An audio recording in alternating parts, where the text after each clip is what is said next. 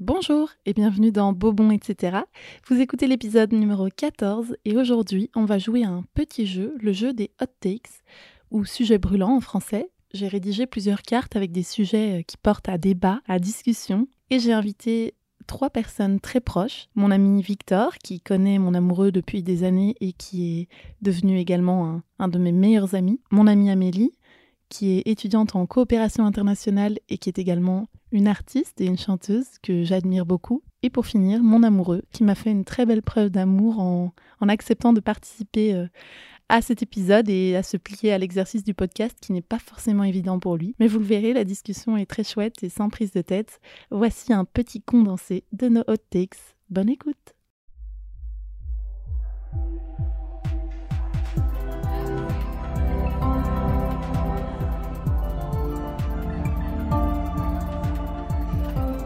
Beau, bon, etc. Qui prend la première carte? L'ananas sur la pizza. Ça, c'est vraiment un pour ou contre. quoi. Il y a personne qui est euh, oh, bah, je m'en fous. Genre, c'est vraiment ou c'est impossible ou c'est. Je suis contre, délibérément contre. Mes origines ne me permettent pas de, de valider cette Oui, chose. Luca est italien, il fallait le préciser. Du coup, ananas sur la pizza, c'est genre big no. Moi, je suis contre. C'est pas bon. T'aimes pas le sucré salé? J'aime beaucoup le sucré salé, mais genre euh, l'ananas avec de la tomate, euh, parfois ils mettent du jambon. Ouais. Je suis vraiment pas fan. En plus, des jambons blancs, là, tu vois, les ouais. tranches de jambon blanc. Moi, je suis carrément contre de base. Le truc, c'est que j'ai l'impression d'être hyper hypocrite parce que moi, je mets de l'ananas dans les raclettes. De, de Oh, fromage? La Ah, raclette au fromage? Oui. Donc, du coup, je- j'estime que j'ai pas le droit d'être contre l'ananas au pizza parce que c'est trop bon, genre Je connais vraiment. des gens Mais- qui font ça aussi. Hein. Ah oui, non, goûter, franchement. Très trop ces bon. gens-là. Récemment, j'ai parlé euh, avec euh, mes collègues cuisiniers du fait que c'était aussi un nom catégorique d'associer euh, du poisson avec du fromage, parce que normalement en Italie, on n'associe pas non plus le poisson avec le fromage. Ah ouais, pas on de met parmesan. pas de parmesan Mhm. sur, euh, sur un poisson grillé ou sur une pâte, etc. Et puis au final, on se rend compte que ça fonctionne pas si mal que ça, que, que ça fait un bon... Ouais. euh, On peut laisser un peu de place au compromis, quoi. Bon, alors la carte, c'est Game of Thrones égale surcoté. Pour une série aussi mainstream, je pensais pas que ce serait aussi hardcore. Genre les scènes avec, tu vois, avec l'arbalète, là. C'est qui? C'est le prince Geoffrey, là, le blond? Ah, euh, qui tue son père là sur. Non, euh, il- non, Ou alors il tue ouais, son père. c'est Tyrion qui tue son père. Ah, oui, merde, non, ok, non, pardon. qui il tue une prostituée, je crois, qu'on lui a un peu Ah, offerte oui, pour ouais, son ouais. anniversaire. C'est vraiment dans les premières saisons, ça. Ah ouais Ouais, ouais. Bah moi ça m'a genre je, je peux pas être à l'aise même si je sais que c'est un personnage que tout le monde est censé détester du coup bah ça sert le truc tu Ouais. vois mais je je peux pas être à l'aise avec une série où euh, où genre il y a des scènes comme ça genre c'est Ah pas ouais possible je trouve que ça je sais pas je, Après- ça me dérange trop Après, est-ce que c'est vraiment un critère du fait que tu dis qu'elle est surcotée, genre juste parce qu'il y a du sexe dans la série? Genre moi Non, personnellement, je trouve qu'il y a plein de liens à faire et où en fait pendant toute une série tu sais pas qui est qui parce que genre euh, il y a trop de personnages. ouais ouais J'adore, mais moi ce que j'ai pas du tout aimé et ce qui fait que je trouve que c'est surcoté, c'est tout le côté commercial qu'il y a eu derrière. C'est ah ouais abusé. je vois le côté franchise ouais ouais euh, ouais, abusé. Je n'ai jamais vu ça et sur les dernières séries j'ai l'impression qu'on tirait dessus. Genre j'ai vraiment pas aimé les dernières séries. De quoi House of the Dragon Ouais. C'est vrai que je t'ai pas non plus, moi. Moi, je suis très euh, fan service, donc euh, J'avoue que j'ai plus de mal à accrocher quand c'est des histoires où autant de d'univers se, se mélangent et tout. C'est un truc sur lequel on peut me convaincre dans l'autre sens. Vous voyez ce que je veux dire? Mhm. Genre, il y a moyen qu'un jour je regarde toute la série et que je capte la vibe, mais Mais pour Ouais. situer, le dernier épisode qu'elle a vu, c'était les noces pourpres, tu vois? ouais, Ah, c'est vrai. genre saison 3 ou saison 4. Insane l'épisode. horrible les gars. Ouais. Bien trash, quoi. Genre Ouais, l'apologie de la violence. En fait, c'est ça qui me fait flipper aussi, c'est que lui, il Mais était tu pas- excité de tu le peux voir suggérer tu ça, vois. C'est que c'est- c'est- c'est un Mais il y a un suspense de malade en fait. Ouais. Ouais, Ouais, ouais, c'est vrai. Un tournant dans l'histoire, genre euh, les pourpres, sur c'est tout Il le faut royaume. cet épisode-là pour ça. Vois. Euh, Moi, j'ai bien aimé la première saison où c'est très politique, où euh, genre c'est plus posé. C'est juste euh, épisode 9-10 où ça part un peu en steak, mais t'as toute une montée au début de saison. Et à la fin, euh, les deux dernières, je crois, euh, tout va trop vite en fait. Ouais. C'est pour ça que quand tu disais genre les scènes qui servent pas forcément le thème peuvent euh, servir l'ambiance, tu vois. Mhm. Et quand t'as plus les scènes comme ça, genre où il se passe pas grand chose, t'as moins l'ambiance. Ouais, Tu et du coup, c'est- t'as moins le l'impression que temps d'entrer Ça dans avance l'histoire. tout le Ouais, temps, genre un truc tout con au début, genre les, les déplacements, ça se fait en plusieurs semaines et tu le sens, tu vois, sur trois épisodes. Mhm. Là, t'as un mec qui peut être euh, au sud comme au nord dans le même épisode, euh, tout va trop vite en fait. Ouais, ouais, chiant. ok, je vois. Un Mais, peu euh, expéditif sur la Genre, fin, tu quoi. prends la bataille des bâtards, pour moi, c'est un de mes meilleurs souvenirs de la série. C'est L'épisode incroyable, c'est c'est une œuvre d'art, l'épisode, la façon dont c'est filmé, euh, Oui, il y a ça aussi, en les fait. prises de vue, euh, le combat, La enfin, beauté c'est vraiment super bien Mm. fait, quoi. Par contre, j'ai un peu un crush sur un personnage qui est... Tout le monde est censé détester. Je le ferai. Non, non, sa mère. C'est quoi, c'est Cersei Ah, Cersei, ouais. Cersei, ouais. Je trouve que le personnage est méga badass. Mais je crois qu'il y a sais plein que de gens c'est qui un monstre. euh, hein. un crush sur euh, Ah ouais cette femme-là. Ouais, vraiment. Mais euh, c'est un peu un Elle trait a, un- elle a vraiment un euh, fan club de. L'actrice est super euh, belle, mais genre tu détestes tellement le personnage qu'elle Ouais. incarne Ouais, que ouais, genre tu ça. peux pas la trouver euh, vraiment Ouais. belle. Enfin, Du coup, dites-nous, est-ce que euh, Game of Thrones est surcoté? Du coup, pour nous, c'est plutôt non, mais euh, à débattre, quoi. Les études, c'est indispensable. Bah, typiquement, euh, la cuisine, c'est un métier dans lequel on peut démarrer en étant autodidacte. Faire l'école hôtelière, c'est bien, ça apprend les bases, ça apprend euh, la rigueur du métier, ça apprend à être organisé. Mais après, c'est quelque chose que tu peux 100% trouver par toi-même. Il faut juste Mhm. avoir la volonté de, de s'intéresser, de comprendre ça. comment ça fonctionne. En vrai, moi, le, le concept de études, euh, je sais pas trop à quoi il se rapporte, dans le sens où ce que tu pensais, tu pensais à une formation ou genre vraiment les études comme on voit, enfin tout le, le truc autour des diplômes pour travailler. ouais, plutôt tout, diplôme. Ouais. C'est plus dans ce sens-là que je disais ça. Enfin, ça n'inclurait pas les formations qui sont un peu alternatives ou qui offrent d'autres manières de voir euh, l'étude, justement. Mhm. Et la formation, ce serait vraiment les études euh, classiques, tu vois, genre celles qu'on te propose en premier, euh, fin de secondaire. euh. Euh, Personnellement, je dirais plus que les études sont pas indispensables, mais à l'heure actuelle, genre notre société fait que le papier est indispensable. Mhm. Ouais, Genre, ouais. tu vois. Je pense à un ami qui euh, vient de partir euh, pour aller travailler dans des pays en développement. Et ben du coup, genre, il sait très bien qu'il n'aura pas besoin de diplôme pour aller travailler là-bas et se rendre utile et changer le monde à son échelle sur place. Et ça, ce sera sans études, enfin, et ce sera sans diplôme. Et donc, euh, moi, je, moi, je trouve qu'elles sont pas indispensables. Ouais, ça dépend ce que tu veux faire au Ouais. final aussi. Exactement. Parce qu'il y a une pression de malade à la base sur le concept études, mais c'est aussi peut-être parce que les familles euh, veulent qu'on ait un, un truc qui nous drive, tu vois. Mhm. Parce que si tu te lances dans une formation, bah, si tu as la chance de l'aimer, c'est encore mieux. Mhm. Mais au moins, tu as un peu un, un projet qui se dessine, tu vois. Moi, je suis plutôt d'accord, dans le sens où c'est le diplôme qui est vraiment euh, un atout. C'est plus simple Mhm. d'avancer dans la vie avec un diplôme forcément que sans. Mais euh, les études, c'est quelque chose de compliqué aussi, quoi. Donc, euh, c'est pas indispensable. Je pense que c'est, entre gros guillemets, la voie facile, Ouais. Euh, en tout cas. ouais. évidente. Je dis ça parce que j'ai une famille universitaire, donc pour Mhm. eux, c'est évident que je fasse des études. Finalement, non. Donc, euh, Mhm. donc voilà. Donc, je pense pas que c'est indispensable, juste le plus simple, quoi. Surtout que dans les études, euh, moi, franchement, ce que j'en retire, c'est le nombre de gens qui sortent de leur examen en ayant étudié 300 pages de syllabus et qui me disent Dans deux mois, je sais plus rien. Mhm. Ouais. D'autant Genre, moi, ils je ont n'aurais rien craché le retenu. truc, quoi. Oui, Ouais. oui, voilà, c'est c'est vraiment le but étant le papier qu'il y a derrière.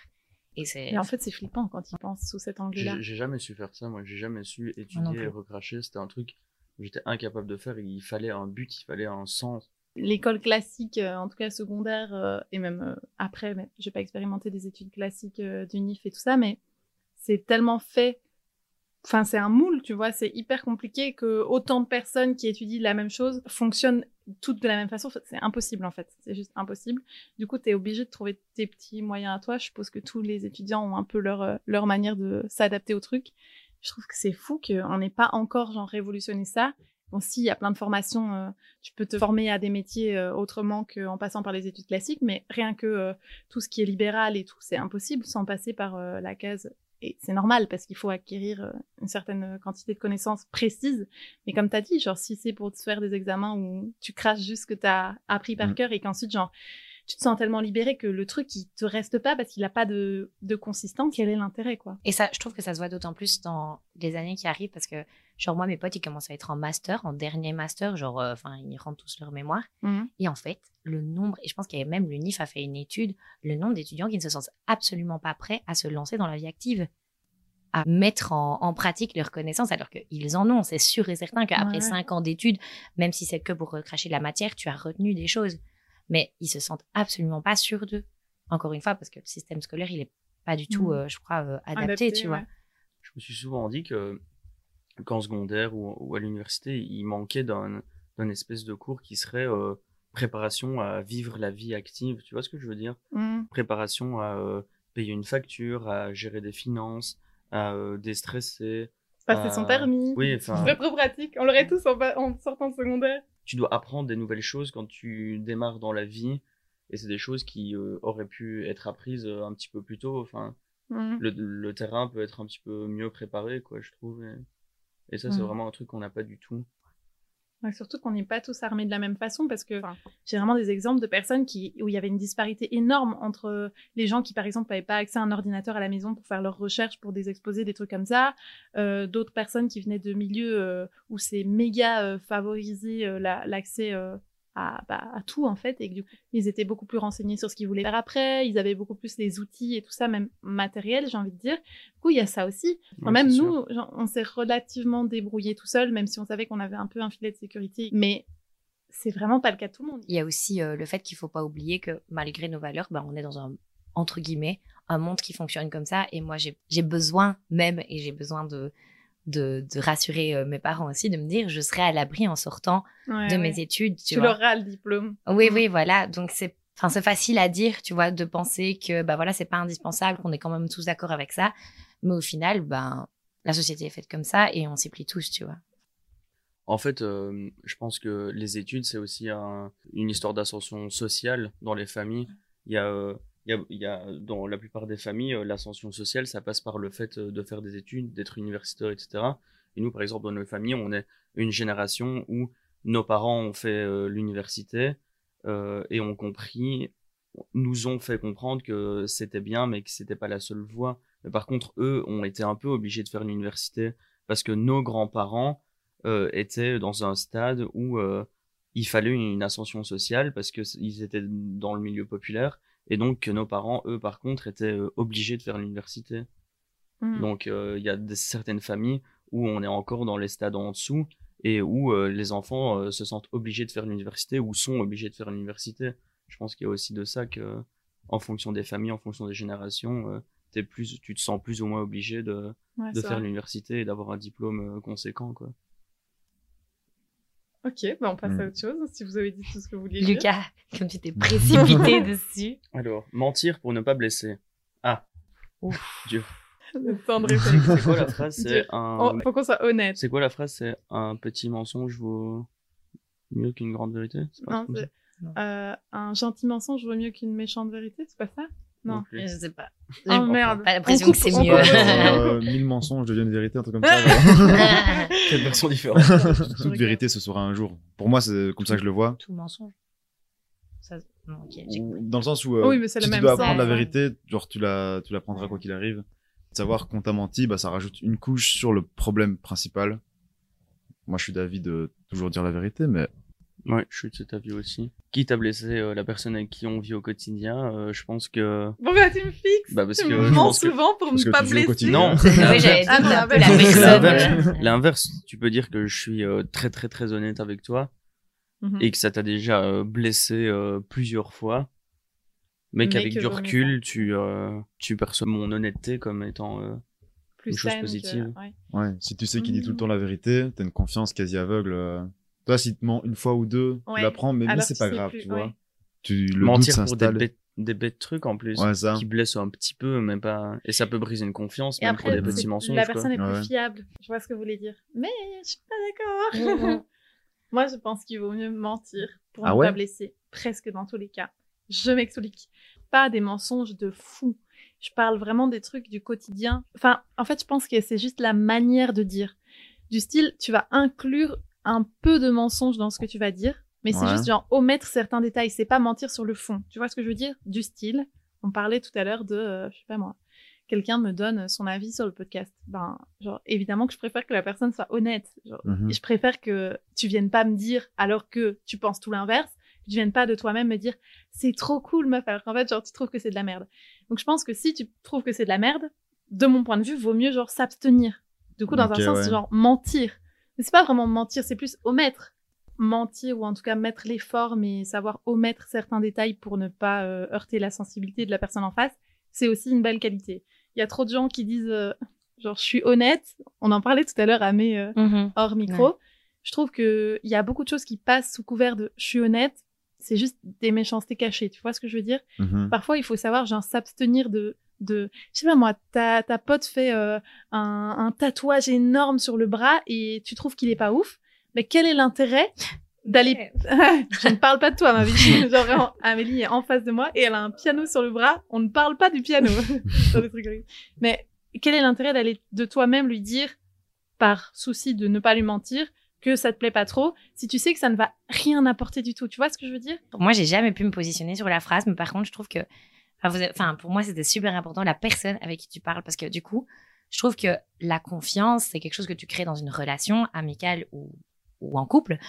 Et en fait, je pense que quand tu connais la personne, il y a un espèce de consensus. Tu sais ce que tu dois faire. Tu sais quelle, quelle réaction tu dois avoir. Moi, je sais qu'il y a, par exemple, bah, avec mon petit ami, il préférera toujours que je lui dise la vérité et que je le blesse plutôt que je le mente.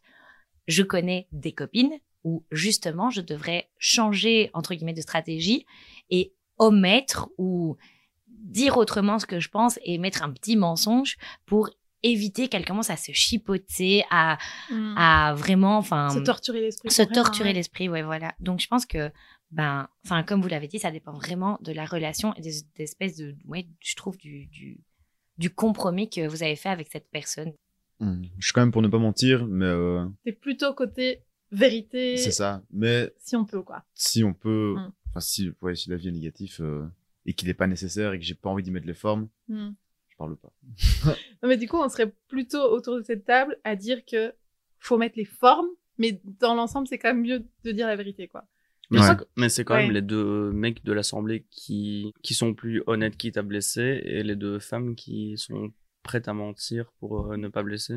Je crois qu'il y a un truc dans l'éducation des filles de manière mhm. générale, pas que autour de la vérité, du mensonge et tout, de vraiment mettre plus les formes et on a vraiment été éduqués, très ancrés dans notre société, d'être très euh, conciliante, d'être très conciliante et d'être vraiment très euh, patiente et d'essayer de ne blesser personne.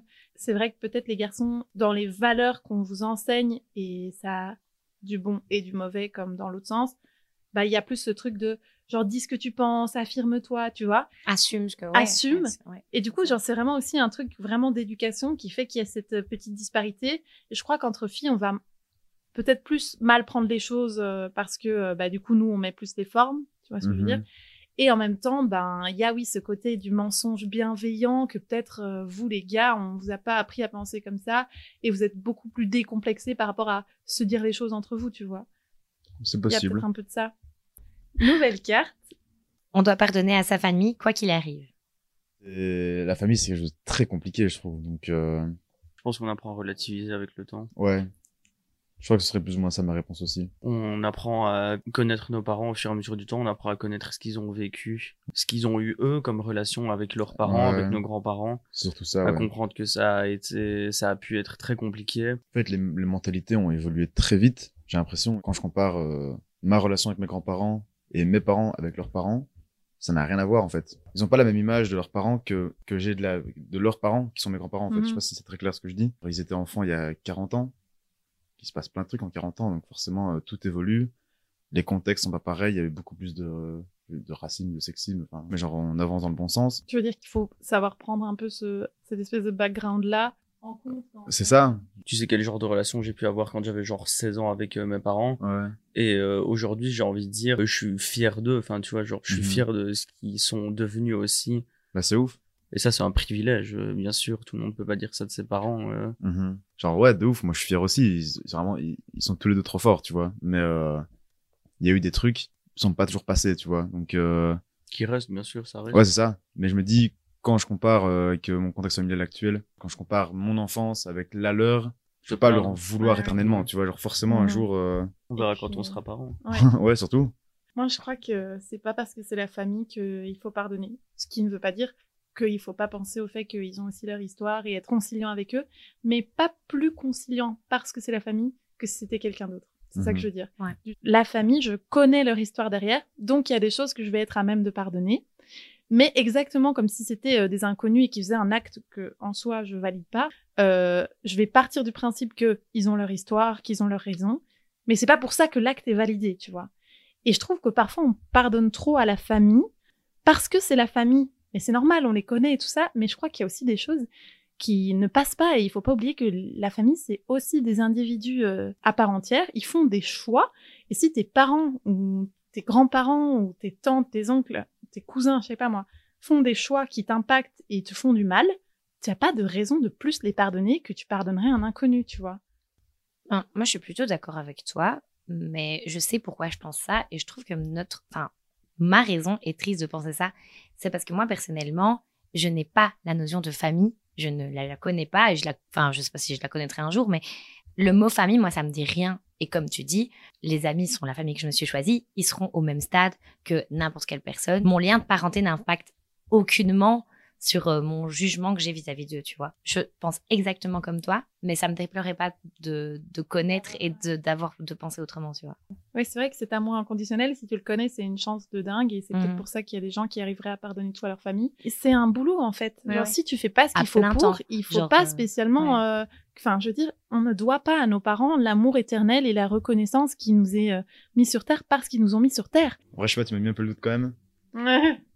Euh, c'est vrai qu'il n'y a pas de raison, mais je sais pas. Encore une Tu fois, peux- ça tu peux dépend du contexte. comprendre et essayer de savoir pourquoi ils ont agi comme ça, pourquoi ils, ils ont fait ça. Tu peux essayer de comprendre, essayer de relativiser, mais c'est pour ça que tu es obligé de pardonner. Tu Oui, peux aussi trouver aussi. un équilibre. Tu peux. Un juste milieu.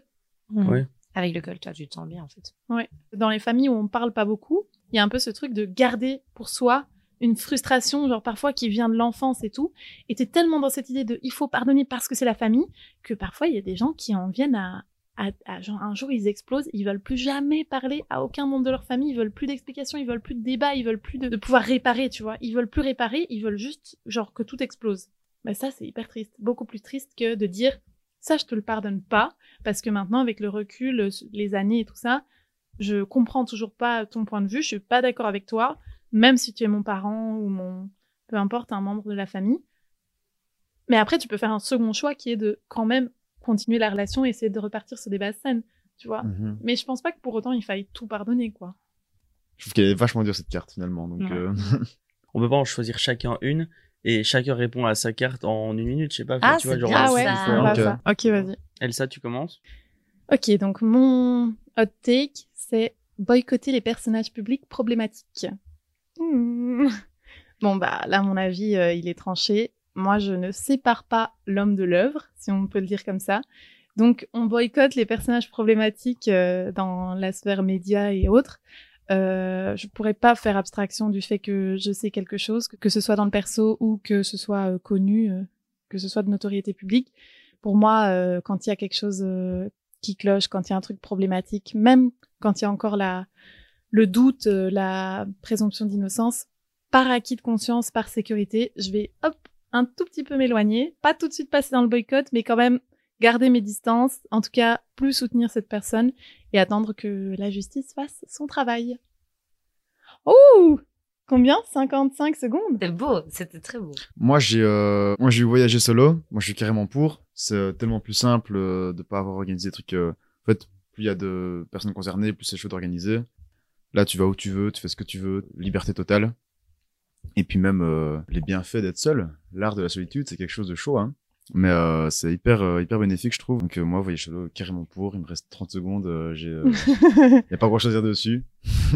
30 secondes, bah On nickel. peut débattre pendant 20 secondes. On va laisser peser. Il faut quand même préciser que Vic revient de 5 mois de voyage en solo. Et ça. je crois que t'aurais eu aussi envie, enfin, tu aurais aussi pu dire que, genre, ça ouvre à la rencontre. Genre, bêtement. Ouais, c'est ça. Mais oui, carrément, c'est la liberté totale, quoi. Genre, t'es, euh, t'arrives dans un endroit où tu connais personne, personne te connaît. Bah, euh, tu fais ta vie, en fait. Tu... T'es plus open à la rencontre que C'est ça, forcément, voyage sinon avec tes tu- 10 potes, quoi. C'est ça. Sinon, tu t'ennuies un petit peu, forcément, à force d'être seul, mais être seul, c'est trop cool.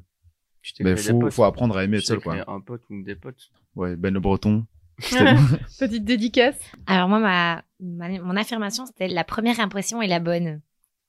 Et euh, c'est marrant parce qu'on a déjà souvent discuté avec Elsa. Mais moi, je dis souvent que j'ai un super pouvoir parce que généralement, quand je parle aux personnes, genre euh, en une phrase, je sais dire euh, si j'aime bien la personne ou pas. Mais je sais que, par exemple, ma mère euh, n'a pas du tout ce- cette espèce de vibe, Ce cette espèce feeling, de euh. feeling avec les gens et qu'elle se trompe 90% du temps. Et, euh, et pour la petite anecdote, ben moi, ma meilleure pote, je l'ai rencontrée à 6 ans euh, dans une classe de musique. Et euh, quand je l'ai vue de loin, je lui ai dit bonjour et je me suis, j'ai su que ça allait être ma meilleure amie. On est toujours amis et donc euh, moi, je pense qu'il faut croire euh, en ses intuitions et qu'il faut vraiment s'écouter. La première impression. Donc, ouais. la première impression peut être la bonne. peut être la bonne, ouais. Euh, aimer une seule personne toute sa vie est impossible.